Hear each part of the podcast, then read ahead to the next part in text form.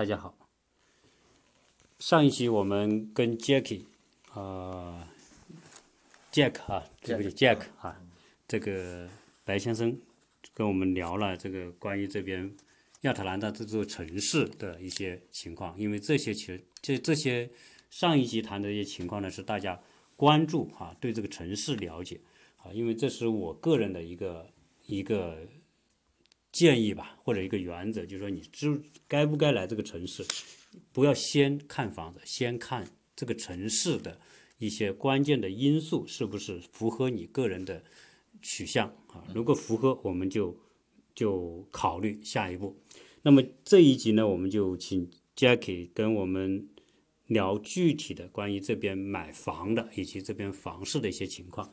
那我们就啊，请 Jackie 来聊这边的房地产的目前的一个状况。啊，这边房地产呢也是呃满呃已经非常呃美国的房地产这个行业呢已经非常完善了，呃，它是通过这个呃绝大多数房地产呢都是通过当地有牌照的房地产经纪人来作为呃作为主导来交易。那他的经纪人呢跟国内的中介中介呢有一些区别。那经纪人呢是以维护客户利益为主的，并不是一定要促成这个成交。如果这个房子不合适，或者这个房子在买卖过程中没有达到客户的这个需求，经纪人通常还会建议客户终止合同，并不是像中介这样以盈利为目的。所以我们这边的人呢，啊，这个房地产，我们都说我们自己是经纪人，我们不说自己是房地产的中介。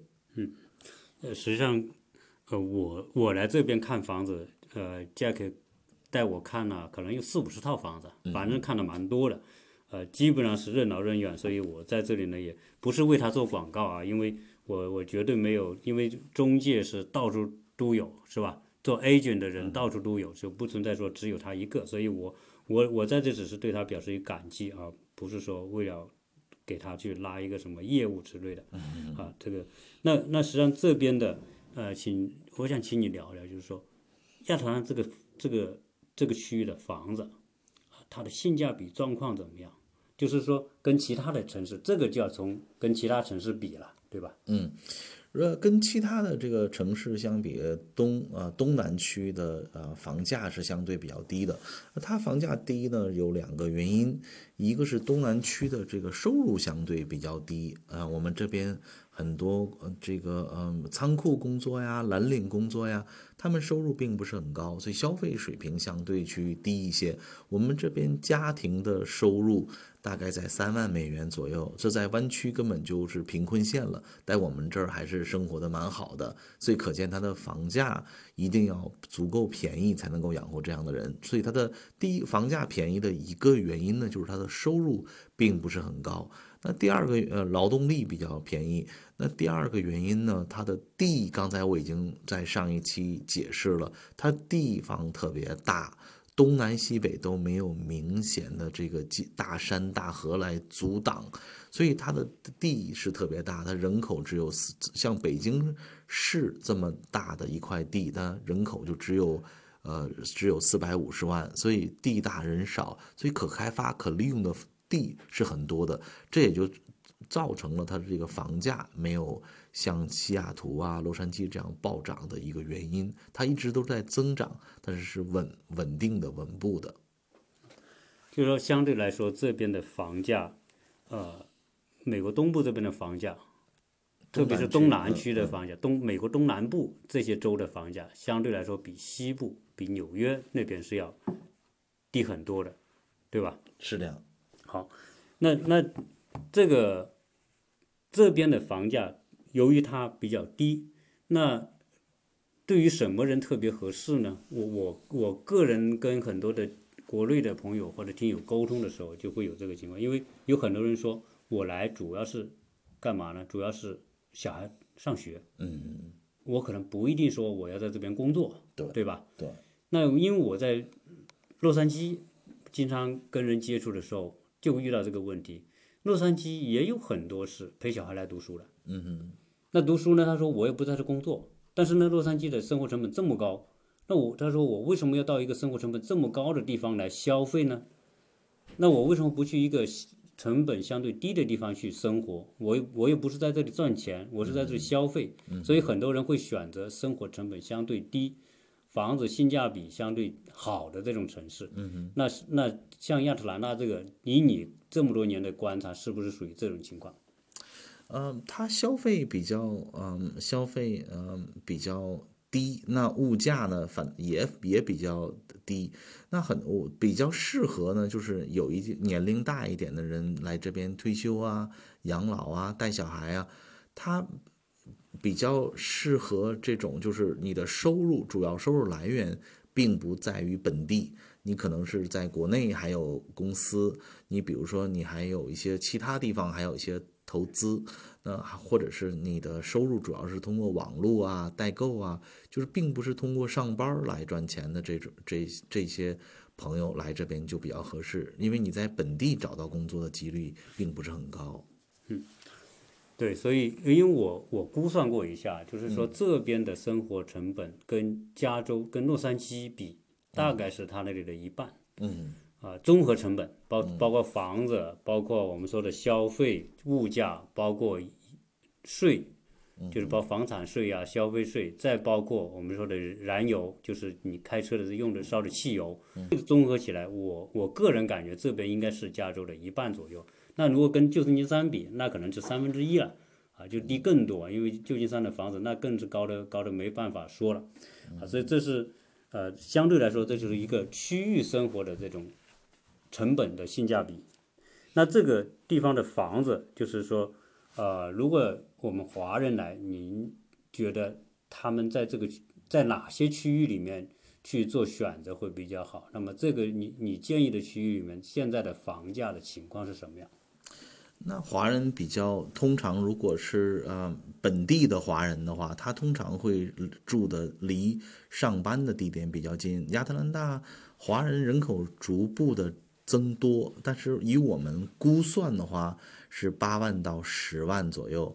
所以我们这边呢有两个大型的，呃，有老区跟新区。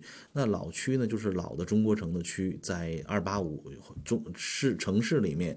那新区呢就是这八十五号公路离市区大概三十五分钟的郊区。现在这个新的呃华人区呢叫中华城，也是有很多聚集。那华人比较重选择房子的话。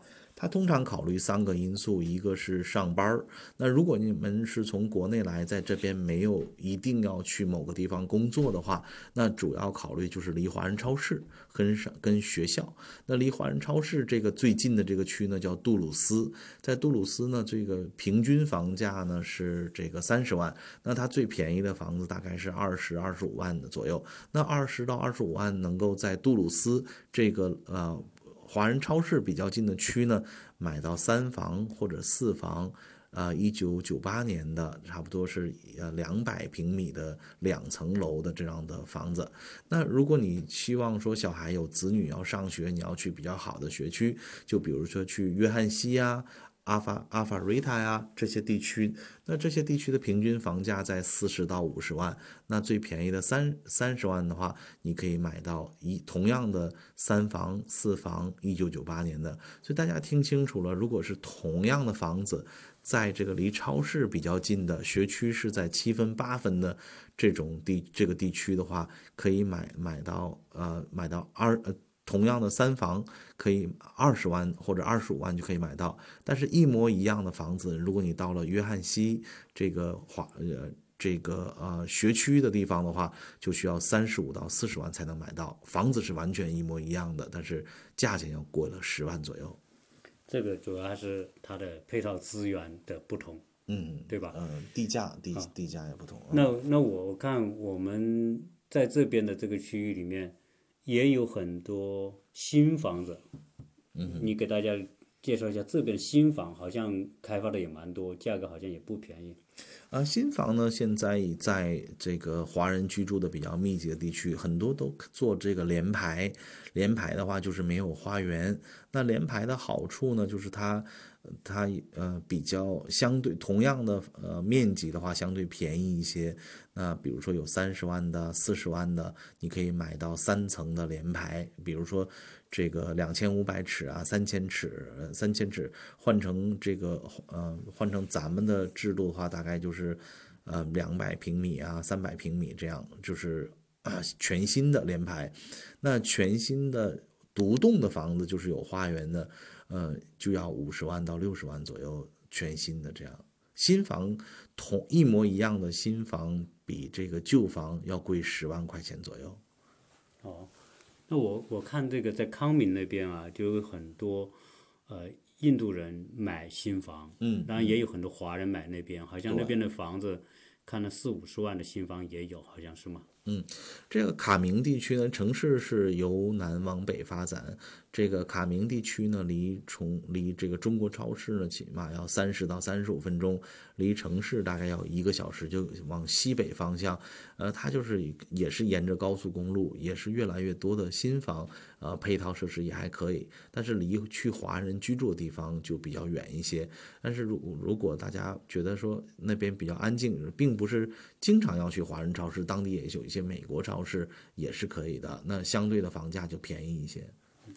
但这个就是对于华人来说，那个生活饮食的饮食的习惯里面，确实，如果你要是买一些属于华人喜欢的食品，那这边呢，应该这边是有两个还是三个华人超市，对吗？呃，这边有三个华人超市，它在老的这个中国城，我们叫 China Town，呃，在二八五环里，它的右边是三零零，嗯，三零，嗯，三零，呃，三零零，呃。九六的地方有一个这个华人超市，那在三零零九七的地方有新开的这个华人超市，就是大中华超市。那它旁边呢有一个百家超市，这两个超市呢就不光是吸引当地的华人，还有这些周围的周围的亚洲人也都会过来，或者东南区的很多其他州的人也会节假日的时候开车长途来这边消费。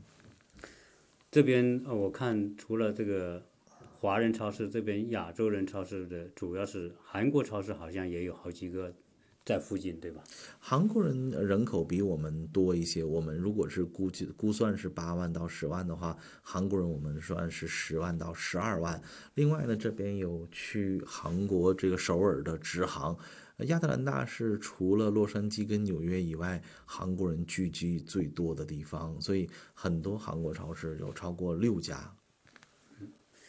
这边呃很多的区域啊，就是买新房和买老房，这个 各有什么样的一些一些优缺点，给大家分析一下好不好？就是因为因为我我知道这个老区呢。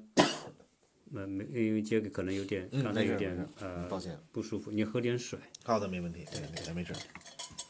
我们这个节目就不那么讲究了啊，因为大家啊，因为他可能工作很辛苦，因为他是每天都很忙，我知道他这个带客户啊、看房啊，包括说这个做合同啊，每天都忙到很晚。我跟约了他好久来做这一期节目。他因为一直忙，所以直到今天他才抽了空啊，所以我们也非常感谢他。那实际上我们刚才讲的买，实际上呢，在这边无非是两个思路嘛。如果考虑到买房，一个是买新房和旧房，你你给大家一些建议，看看说买新房有什么好处，买旧房有什么好处。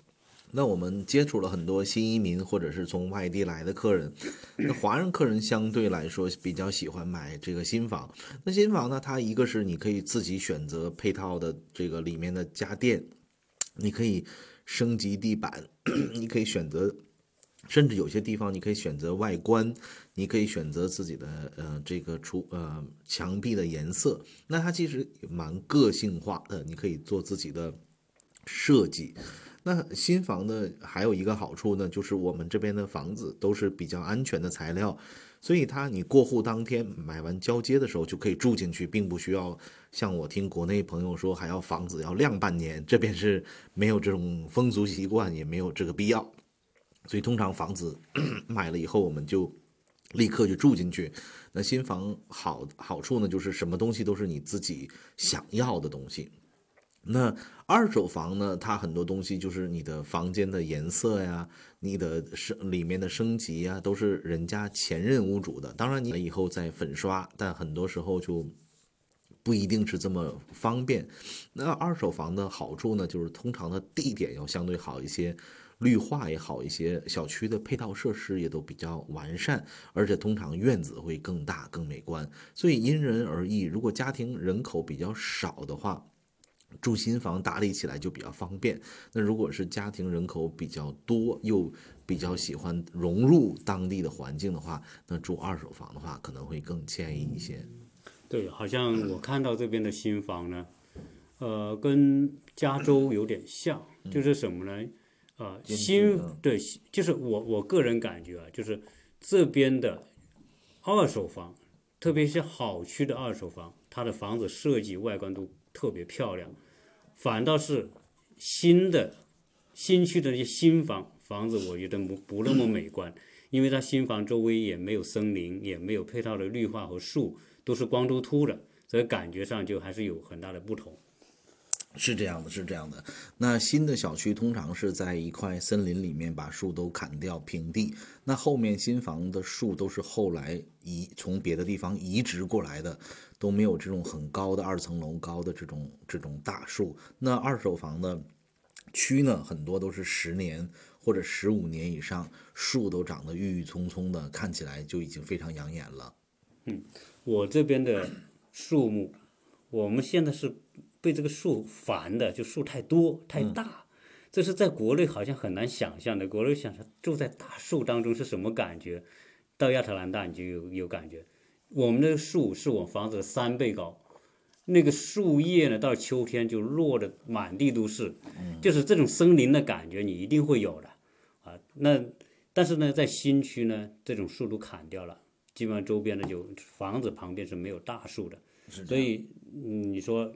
它好，可能你不用扫树叶；不好，就是你没有这种自然景观，那种我们说的那种纯让你很舒适的这种森林环境，你就你就没有。所以这个只能是说因人而异，看你喜欢什么，或者说你你要是喜欢森林，那可能你就选二手房，可能一定可以找到那种你需要有多大的树啊都有，但是新房可能就不太容易。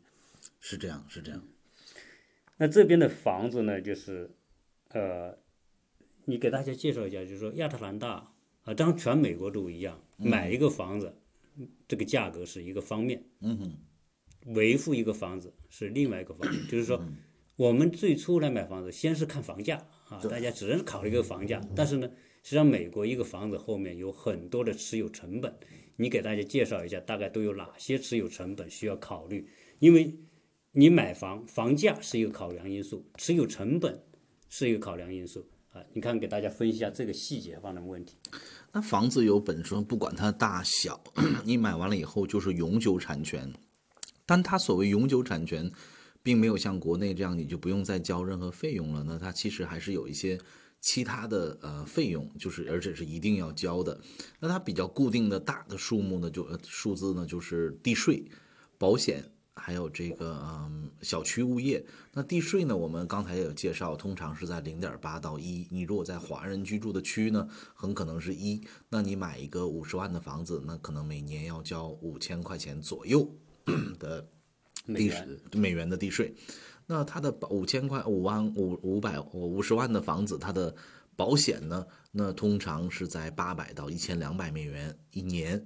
那这种房子，它如果在比较高级的小区呢，它每年的这个小区的物业费每年是五百到八百左右，所以看它小区的配套措施来决定这个房子。如果是联排别墅的话，它的小区物业费是按照月算的，很可能是一百五到三百，是根据小区的有没有门门卫啊服务来算的。这些是呃一定要交的，如果没有交这些费用的话，的政府就会把房子收回去。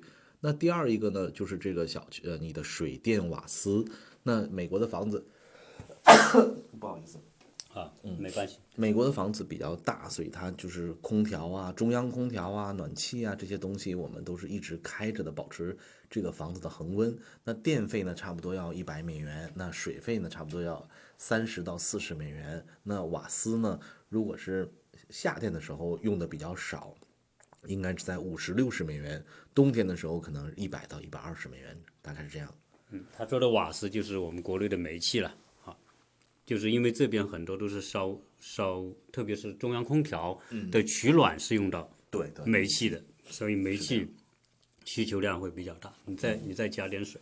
好，谢谢。好，所以刚才杰克讲了我们这个持有一个房子的成本，实际上这个呢是大家需要去计算的啊。基本上你在买房子之前要把这个东西问清楚啊，到底这个税是多少，算一算一年啊税交多少，保险交多少。另外呢，呃，有些区我我知道您刚才讲的是啊五百到八百的这个物业管理费啊，这种这种情况呢。有些好区可能就不止了，因为我们这个区就就相对来就高，我们一年一千多，对，一千多，但是呢，它它不是说凭空就收我们一千多，我们我们是一千五一年，应该是按按照你的说，就属于最高最高的那个级别了，是吧？对对，但是这个最高最高级别里面有个什么东西呢？它涵盖了垃圾费，垃圾费一一个月可能也要几十几十，一年也几百美元吧。那如果你在其他的区的话呢，可能就就要呃单独交，就是你除了交物业费之外，单独要交这个垃圾费。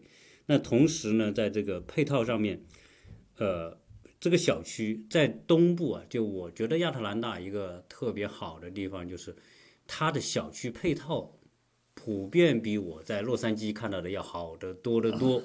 啊，这个可能我孤陋寡闻啊，就洛杉矶可能我没有看到，没有没还没看到人家那种特别好的物业配套，啊，只是我在这个亚特兰大，因为看房看得多嘛，那看房都要都要介绍一下这个 HOA 提供哪些配套设施，这个配套设施在亚特兰大我可能目前我看到的亚特兰大比洛杉矶要好，是什么呢？因为像我这个小区有八个网球场。嗯有些，但是这里的这里物业，他收物业费里面一定要配套给你什么？就是网球场是有的，游泳池，游泳池是有的，健身房是有的，篮球有些还有篮球场。对，那那等于说他要把这些东西服务都包括在里面。那你你夏天游泳，你想用这里的游这个网球场，想用这里的游泳池、健身房、篮球啊，那你要交这个费用。对对，所以这样综合一来，就说，如果你从来不运动，对吧？嗯那可能你会觉得，哎呀，这个费用很高。如果你是喜欢运动的，那你要算一下来，一千一千五一年的这个物业管理费，嗯哼，垃圾费这个几百块含在里面了，对吧？对对，那我就相当于一千，可能一千二了。那这里的这里的网球场特别棒，就是实际上如果喜欢打网球的，啊，如果你的小孩想要让他打网球的，我觉得亚特兰大比洛杉矶那要强多了。是啊我这里我这边这个网球场，这个网球区区有八个网球场，对对，在一个小区里面，这你是不可想象的。我们国内的非常专业的网球训练基地的网球场，可能还没有我们这里好。啊，是的，这就是他收你物业费，他给你提供的内容。游泳池也很不错，这个是的，是的，健身房我，所以我我我小孩，我儿子现在到了这个年龄，他有这个意识，他说想健身，我每天就陪他去。那健身、健身房各种器材都有，对你好自己如果你去买，你怎么弄？对，所以这个的就这个是我觉得呃亚特兰大房子的品质好的一个非常重要的内容。明白，嗯那那在这里面呢，就是说养护一个房子还有哪些方面，你可以给大家介绍一下？因为好像这里面还会牵扯到这个花园系统，啊，有还有牵扯到这个除草、除虫、什么白蚁等等，是这些方面啊、给大家介绍一下看。啊，根据你房子的这个新旧程度，还有占地面积，如果独栋房子的话，可能需要前后花园的维护。就在这边的话，这些花园都不是小区物业来维护，都是你自己要来维护。那维护的费用，大概是每个月四十美元，所以一年可能就是五百美元。那还有一些白蚁的防治，因为我们的房子都是木头结木质结构，所以每年白蚁方面差不多要三百到五百美元的这个费用。那其他费用呢，就是房子本身呢，它也是有磨损的，比如说屋顶啊、空调啊，比如说这个下下水啊，这些杂七杂八的都是会有一些呃，就根据你使用的情况。还有房子的新旧程度是也是有一定的花销的，是是，因为因为我住这边我就有我就知道会有哪些花销，而且这个呢我还要花好多精力去考虑的，因为你这边除了治白蚁是一个，除虫还是一个，是这样，因为因为你花园嘛，很多房子都是带花园的，前后花园，那就有很多虫啊、老鼠啊、蟑螂啊，各种各样的，那你还得请一个公司专门做杀虫服务，然后还有。我这边房子还要做什么呢？修屋顶，啊，这屋顶可能十年、二十年之后，你得考虑要重新修，要换。还有什么呢？就是说这个空调系统，你得维护空调管道啊。我最近在联系人，说清理这个清洗空调管道，嗯，因为时间久之后，各种螨虫啊什么都在管道里面，啊，所以也是要。所以就是说，在美国买一个房子，如果你买一个独栋的房子。别墅还是有一些后后期的费用的，就就是就是你买房子的时候，可能你不会考虑到的那些没有意识到意识到的细节。对，但是当然这些东西不是说你才要，只要你在这拥有一栋这样的独立的房子，对，你就需要这方面的开支。对对，如果你不做这种开支，结果是什么样呢？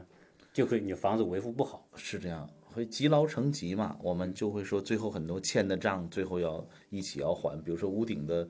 排水沟，你如果一直不清的话，可能就造成屋顶的破损啊，会雨水会淋湿到你的墙壁，造成墙壁的腐烂。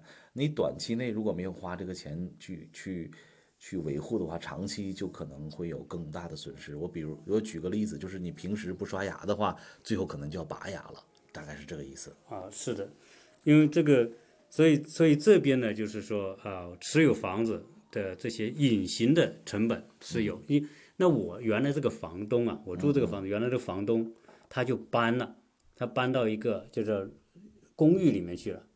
那他为什么搬到公寓里面去呢？就是说，后来我跟他聊，他说我们年龄大了，我呢就不想住这种大房子。他说我护理不起，嗯哼，呃，因为很多工作要自己做，他年龄大了，他身体又不太好，所以他就做不了。他说我就搬，搬到公寓。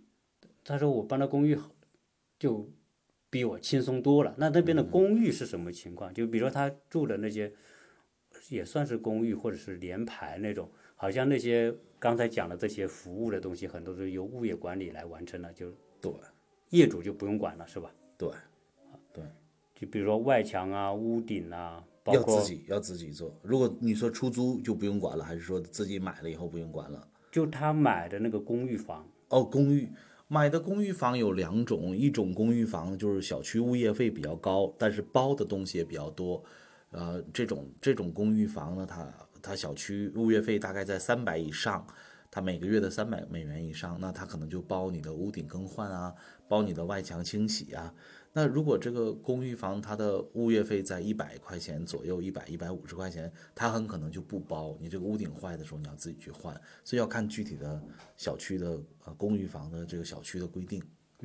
好像这边就是说，独立的房子有很多地方物业费反而很贵，很很很便宜，很低。对，反而是联排比独立房的物业费要高。嗯嗯，公寓比联排的。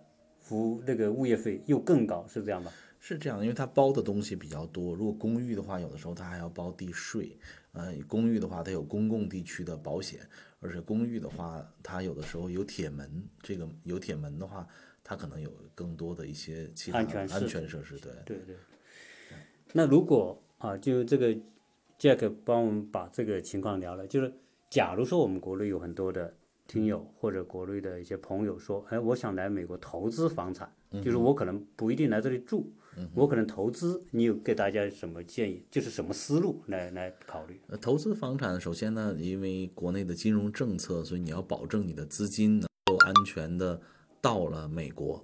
那第二个投资房产的话，你看你追求的是回报率还是增值，还有你会不会有可能到美国来住？我们公司是有提供全套的服务，从买到出租到管理，然后最后再卖掉。我们还有会计啊、报税这些，我们公司是有全套的服务，欢迎大家来私信咨询。啊，这个 Jack 给自己做个广告啊，就是因为他们有这方面的这种相关的服务，因为实际上这个。投资房产呢，我们有很多朋友就聊到过这个问题。那是到底是去洛杉矶买房，还是来亚特兰大买房？